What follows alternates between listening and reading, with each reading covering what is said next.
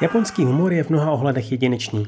Staví na jazyku, určitě jste ale viděli i řadu rostodivných televizních seriálů, kde jsou herci nebo náhodní kolemdoucí postavení do mnoha, častokrát nepříznivých situací.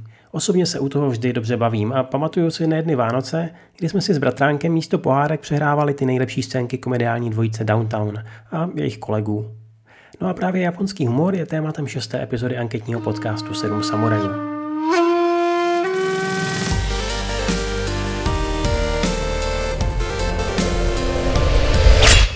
Jak vnímáš japonský humor a dostal ses nebo dostala do nějaké humorné situace s Japonci nebo při pobytu v Japonsku? Jako první dnes odpovídá Markéta Glaslová.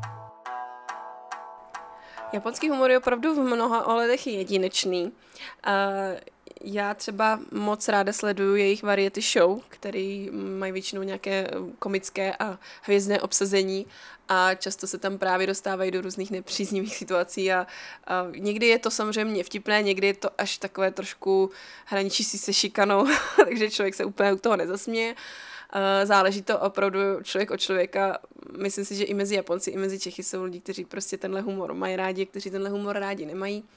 Já třeba absolutně miluju komika uh, Macko Deluxe, Uh, což je takový uh, chlapík, který se převlíká za své alter ego uh, paní Macko a ta je naprosto úžasná, vtipná a ta kombinace toho krásného dámského vzhledu a toho neotřelého až někdy z prostého humoru je, je neuvěřitelně vtipná, teda aspoň mně se to vždycky líbí, takže jakmile vidím nějakou variety show, kde, um, kde je Macko, tak se na to vždycky ráda kouknu. Každopádně já mám určitě mnoho zážitků s japonským humorem, ale co je můj asi nejsilnější postřeh z mýho z mých mnoha let práce s Japonci je, že já ten japonský humor dělat teda absolutně neumím, protože vždycky, když se snažím být nějakým způsobem vtipná v japonštině, uh, tak jakoby většinou ten náš český, takový ten sarkazmus a černý humor jako vůbec uh, se nedá přetlumočit dobře, takže když potom se člověk snaží být vtipný, tak zjistí, že ho Japonci berou až moc vážně a že si myslí, že třeba neumím dobře japonsky, že jsem to asi řekla špatně. já se pak vždycky musím snažit vysvětlit, že ne, já jsem to řekla dobře, jenom to měl být jako vtip, no a pak většinou to skončí takovým jako aha, aha, tak úsměvným, takže už se moc nesnažím být vtipná v japonštině, to jsem pochopila, že už dělat nemám. Co na japonský humor říká Bára Žižková? No, japonský humor. Já pořád nevím, jestli mu rozumím. Mně tam pořád hrozně chybí ten sarkazmus. Tomu zase nerozumí Japonci, takže jsme v takovém patu. A jestli jsem se dostala do nějaký humorné situace, tak to asi nevím, protože to nepoznám. Pro mě humorný to určitě nebylo.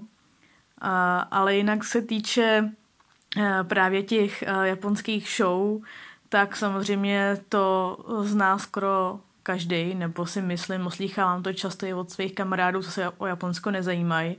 A často to musím právě i před uh, nima jako obhajovat, že v podstatě ty televizní show, které jsou samozřejmě bizarní, jsou pro Japonce uh, stejně divný jako pro nás v nějakém měřítku.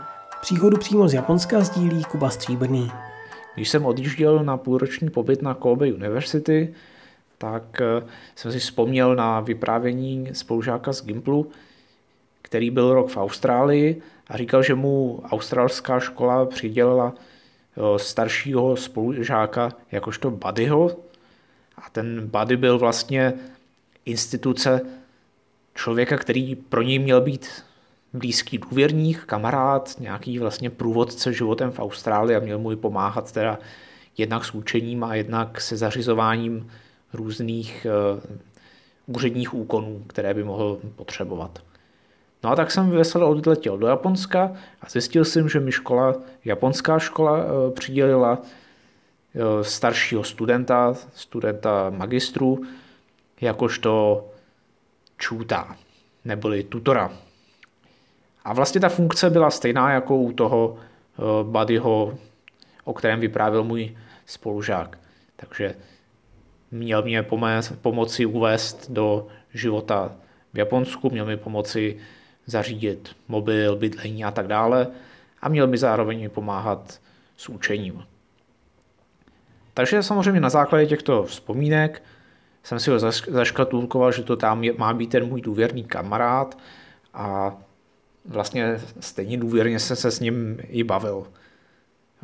V, dalším, v další otázce se budeme rozebírat trochu rozdíly ve formální řeči důvěrný versus zdvořilý jazyk. Každopádně jednoduše řečeno, mluvil jsem s ním důvěrným jazykem. Pouze s ním, protože to byl můj, můj buddy, můj kamarád a s nikým dalším.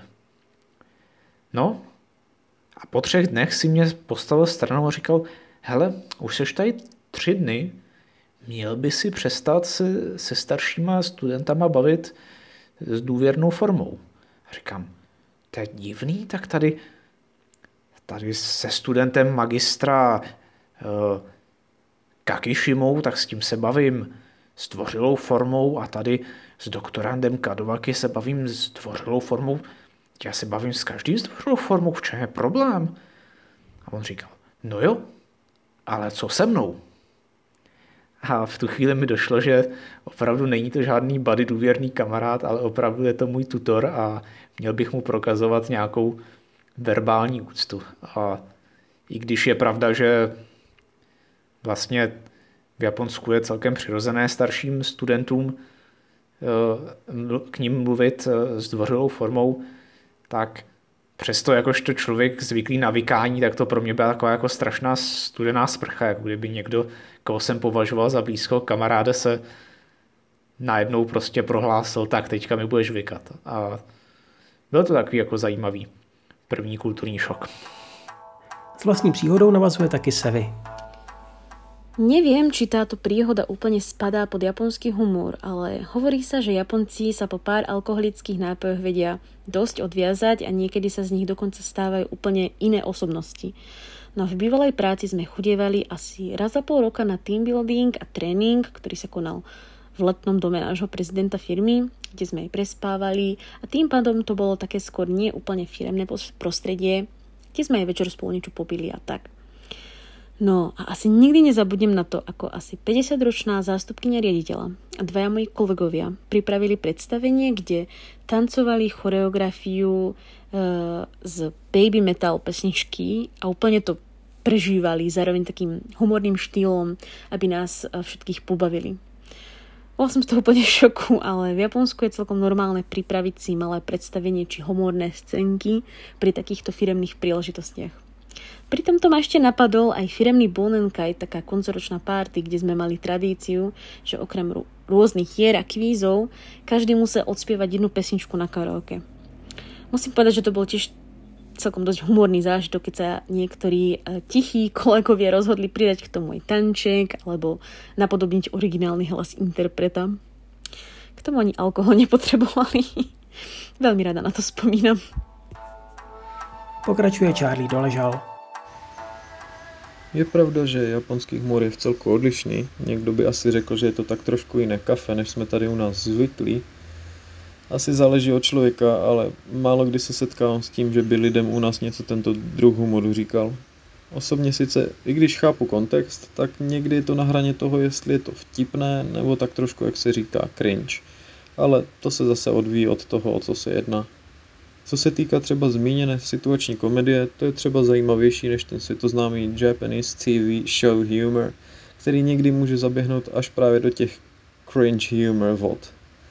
Zase to už pak záleží na vkusu a smyslu pro humor jednotlivého diváka, někdo to může nesnášet, druhý zase milovat.